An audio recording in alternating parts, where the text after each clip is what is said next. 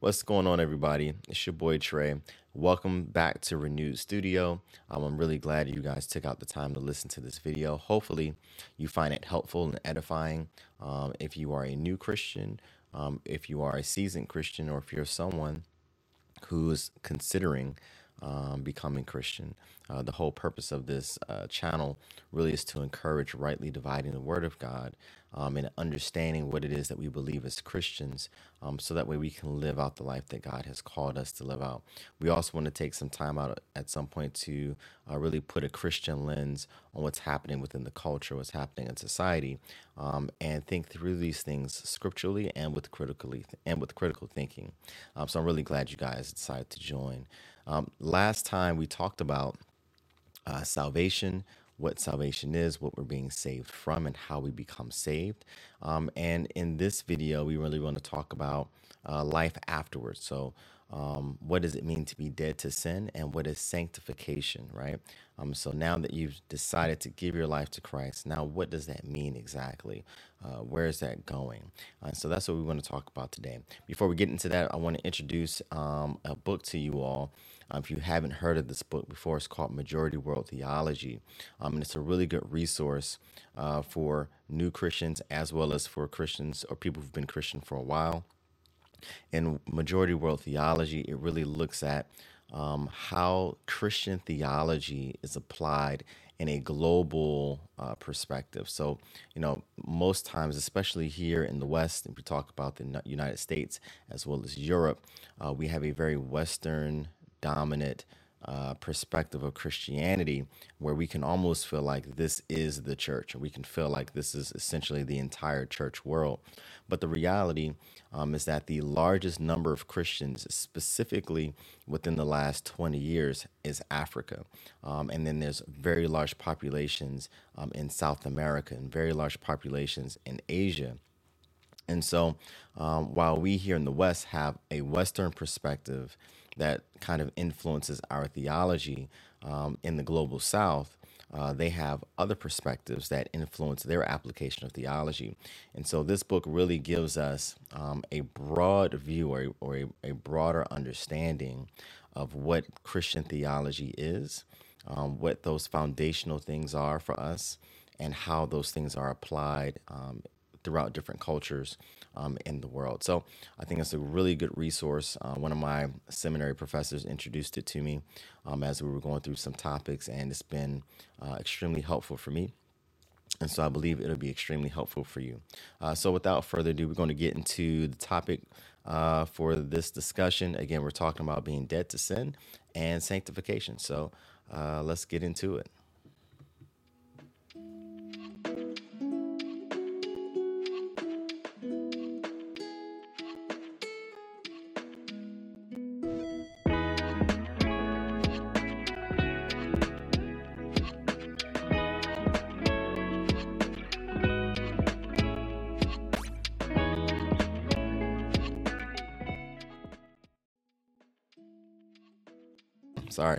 Sorry, I got to get this technology together.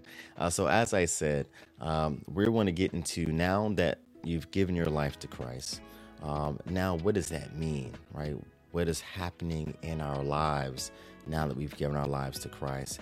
Oftentimes, you know, or sometimes we kind of think of it as uh, now I've given my life to Christ, now I'm good to go, right? And there's nothing else that's happening, there's nothing else that needs to be done. Uh, but that's not true. You know, when we give our life to Christ, we now have entered into a new life and we're entering to a new journey uh, where God is really doing some things in us. And we want to explore what those things are. Um, so let's get into uh, this first thing here, right? Uh, so we're looking at again living a holy lifestyle and what sanctification is and what it means to be dead to sin. Uh, so our very first scripture comes from Romans 6 1 and 2 and reads, What should we say then? Should we continue in sin so that grace may multiply? Absolutely not. How can we who died to sin still live in it? And so this is a very important conversation because Paul in the previous chapter um, had just got finished talking about how where sin abounds, grace much more abounds. And he's wanting to make sure he answers the question well, if where sin is, uh, grace multiplies even more should we continue to sin so that way grace can continue to abound. Um, and he's saying, absolutely not, right?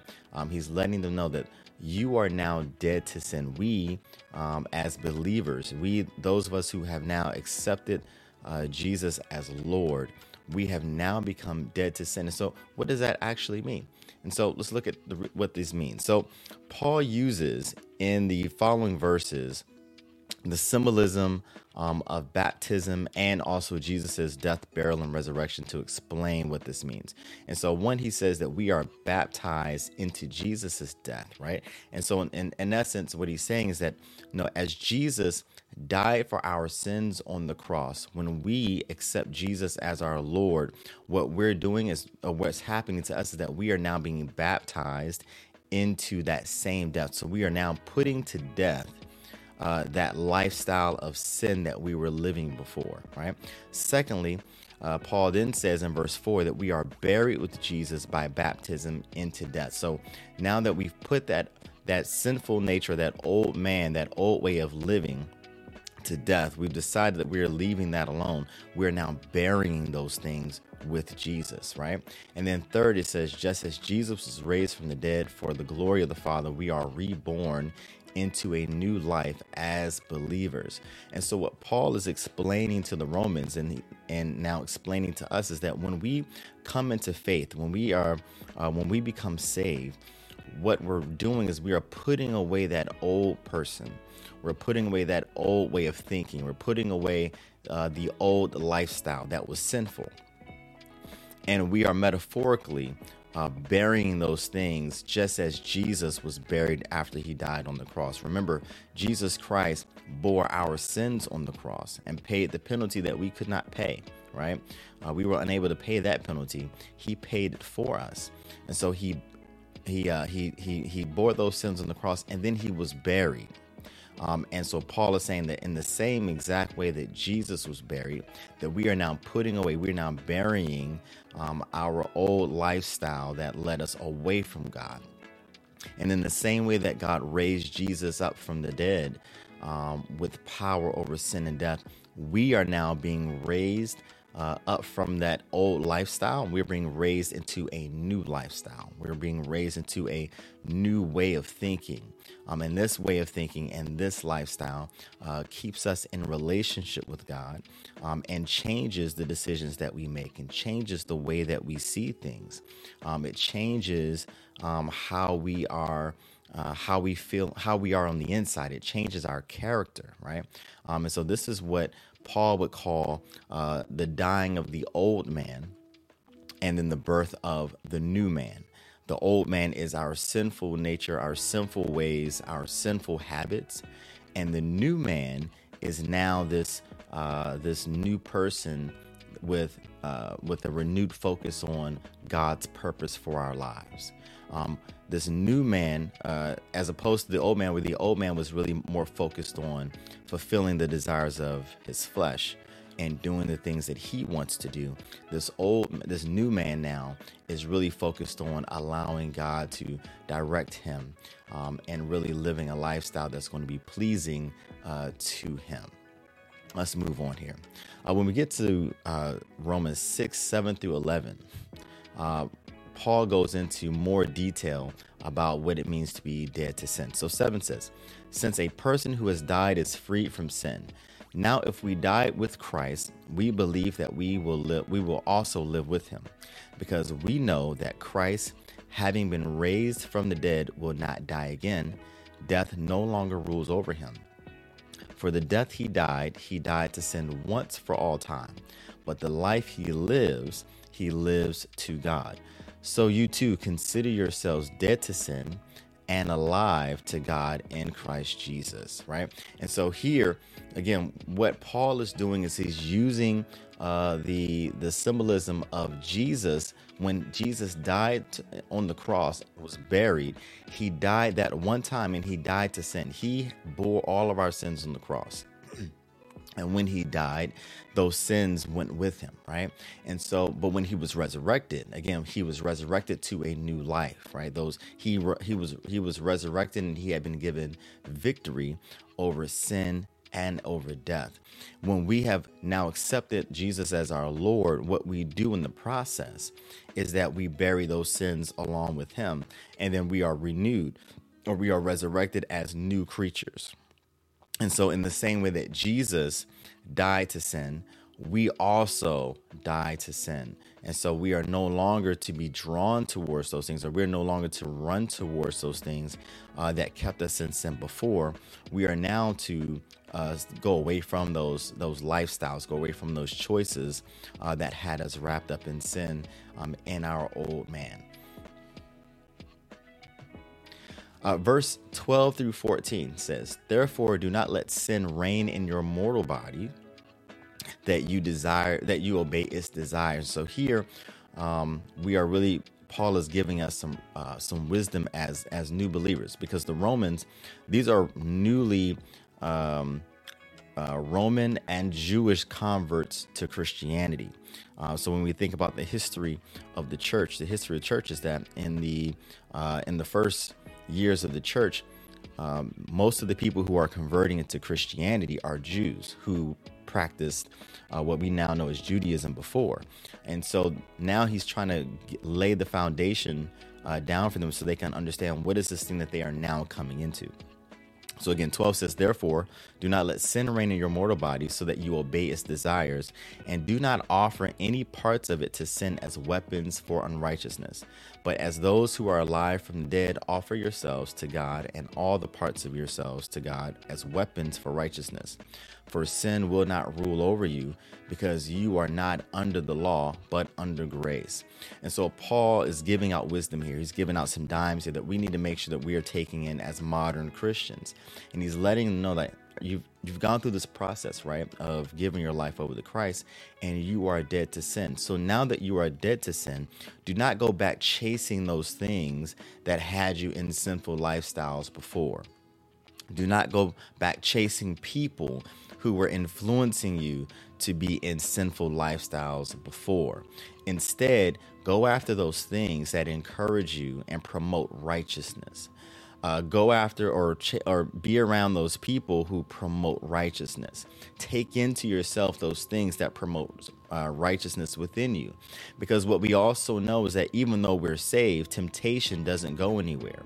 And when the temptation is still there and we're entertaining the temptation, what we're doing is we're feeding our flesh and we're making it harder to resist sin. Um, and oftentimes, when we do that, we end up going right back into sin um, and living those very sinful lifestyles that we're supposed to be dead to. Paul is letting the Romans know you are dead to those things now. Doesn't mean you won't be tempted, but you are dead to those things. And so now you need to go into, into the direction that promotes a righteous lifestyle, and that promotes a, a lifestyle that will please God now, because this is who we have become. All right, now 17 through 19 is where we're going to get to the the the, the other uh, part of our topic today. It says, uh, but thank God that although you used to be slaves of sin, you obeyed from the heart that pattern of teaching to, which you were handed over, and having been set free from sin, you became enslaved to righteousness. So it's extremely important that you understand what he's saying here. That before, when we were not saved, before salvation, all of us were slaves to sin, meaning that we were all under the power and influence of sin. So when our flesh said go do something, or our flesh said go say something, we did those things and we said those things because we were slaves to sin, right? Um, but after receiving the teachings, and the teachings meaning the teachings of salvation and what that actually means, um, we are now becoming, we are now slaves to righteousness. Again, meaning that we are now under the influence of righteousness. Uh, now, God is now uh, leading and guiding our lives. God is changing our hearts and changing our minds so that way we can make different decisions that promote righteousness. 19 says, I am using a human analogy because of the weakness of your flesh. So Paul is basically saying, I'm using this analogy of slavery or being enslaved because you will understand that. Um, for just as you offered the parts of yourself as slaves to impurity and to greater and greater lawlessness. So now offer them as slaves to righteousness, which results in sanctification. So we're getting to the question that we want to answer tonight is what is sanctification? But Paul says, offer yourselves as slaves to righteousness. Offer yourselves to the influence, to the control of righteousness. And that results in sanctification. And so, what is sanctification? Well, sanctification means to be set apart for God's purpose. Another word would be holiness, right? Um, and so, sometimes when we think about sanctification, especially, you know, depending on the type of Christian tradition you may come from, sanctific- sanctification may be wrapped up in how you dress like the particular attire that you that you that you dress in or how you talk right? So a lot of people talk about i gotta act holy i gotta act sanctified i gotta be this and i gotta be that. Understanding that that's not what sanctification is. Sanctification doesn't have anything to do with your clothes even though sanctification may influence the way that you dress. What sanctification really means is that you are now being set apart so that God can use you in whatever way He chooses to use you. So, for some people, that may be preaching. For some people, that may be being a help to people who need help. Uh, for some people, that may be being an intercessor. Uh, for other people, that may be providing food and shelter. Uh, for other people, that may be being a pastor. For some, that may be being an evangelist. There's so many uses uh, that God has for us we oftentimes kind of put God in a box and put ourselves in a box and think that we can only be used in the church building. Um, the problem with that is that there are only so many things to do in the church building. You have the pastor, you have the the staff underneath, you have the deacons, you have the teachers, you have the singers, um, you have the ushers, you have the people who may work in the finance and, and what have you. Uh, but that's not all that God has us set apart for. There's so many things that God wants to use us for, and so many people God wants to use us to reach. And so, sanctification really means to be set apart from uh, for God's purpose. Um, and here's what we learn about sanctification through the Scripture. Number one, this is based on uh, Romans chapter 6, verses 19. Uh, sanctification happens at salvation. And so, uh, so sometimes you may hear people talk about needing to get more and more and more sanctified. Well, here's the thing when you get saved, you are set apart at that point. When you have actually given your life over to Christ, like not just said words, but have believed in your heart um, and confessed with your mouth that Jesus is Lord uh, you are now being set apart. So you are now sanctified. All right, next thing, sanctification is progressive. That means that as we grow in our knowledge, it draws us closer to Him, it draws us closer to God. Um, and so that sanctification process, that that that that being set apart, it becomes more solidified in our understanding as we grow in our in our knowledge of the word. Uh, three, sanctification is to be pursued by believers, and so uh, the scriptures. I, here we have First Peter one and fifteen and Hebrews twelve and fourteen. Both of these scriptures implore the believer that as you're living life and as you're dealing with people, as you're dealing with society, that you should make sure you're living in peace as well as sanctification. You should be living in peace with this, with as many people as possible as well as making sure that you remain on that path of sanctification where you are remaining set apart for God's purposes instead of being drawn into sin. Um, and then lastly, sanctification is attained through God's truth and the Word of God. We get this from John 17 and 17. And so as we get into the Word of God, we learn God's truth. And God's truth replaces the secular or the worldly proof that uh, truth that we have learned prior to salvation. And with that knowledge, again, it allows us to yield ourselves more over to over to God for his purposes, right? And so what God wants to do in the life of the believer um, is not just save you on the day of, of, of salvation, but also wants to set you apart so that way he can use you, right? And in order for us to do that, we have to remember that we are dead to sin. We are no longer uh, uh, people who are controlled or people who are influenced by sin. Uh, we now are influenced by uh, by righteousness, by the Spirit of God, right? So, uh, when we have submitted our lives over to Him, this is the work that He's doing in you. He saves your soul and he makes you dead to sin. And now he is setting you apart for his purposes. He is taking you out of certain situations so that way you can have time to learn about him. So that way you can have time to be dedicated to him and understand what that actually means. Understand what God is actually not only requiring of you, but what it means to have a relationship with God right? That's what he's doing in you once you get saved. And that is a process that goes on for our entire lives as long as we live, we are learning more and more about God. Um, as long as we get into His Word, He's revealing Himself more and more to us. Right. The the more that we uh, cling to those things that are righteous and move away from those things that are sinful, the clearer our vision becomes um, of God's perfect will. Right. The clearer our understanding becomes of God's purposes, the more we are able to be used by God for whatever those things are that He's calling us to do. And so my uh, my encouragement to anybody who's watching this, again, whether you are newly saved, whether you've been saved, or whether you're thinking about being saved, um, is that after you have accepted Jesus as your Lord and Savior, remember that He has also made you dead to sin run to those things, run to those conversations that will encourage you to make righteous decisions, that will encourage you to live a righteous lifestyle. And remember that you are set apart. And so you are not to be mixed up in everything that's going on. You have been set apart for God's purposes. And God's purposes, right, is to introduce him or introduce people to him as well right? To go back to go out into the world as jesus said as he was uh, before he before he ascended back into heaven to go out into the world and make disciples right? And to teach everyone what you're learned what you have learned. Um, and so we want to make sure that we are where we need to be so that god can use us in the way that he wants to use us. Uh, with that being said i want to always end this with prayer um, again for those who may be saved who may not be saved, I want to I want to pray uh, that God has His way in your life, um, and that He reveals Himself to you um, in the way that you would understand.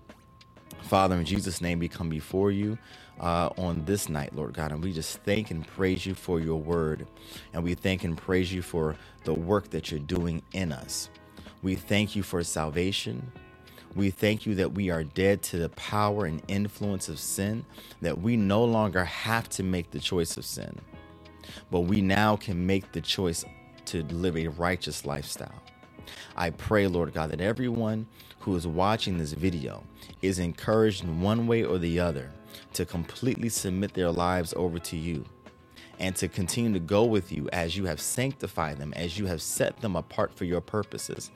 Uh, and I pray that they will allow you to use them for whatever purpose you have deemed necessary for their lives. I pray that if there's anything or there's anyone who may be keeping our listeners, our viewers, uh, from accepting you as Lord, that may be keeping our listeners and our viewers uh, from detaching from sinful lifestyles, I pray that you will give them the power to separate themselves from those things and from those people. I thank you and praise you for what you're doing and what you're doing across the world. We praise you in Jesus' name. Amen. All right, until next time, I look forward to seeing everybody. And uh, no, I look forward. I look forward to the comments. Please put comments in the comment section, um, questions, uh, insights, or if you have uh, topics that you want us to discover to uh, to go over here, uh, please put those in the comment section as well. And with that, everybody have a wonderful night.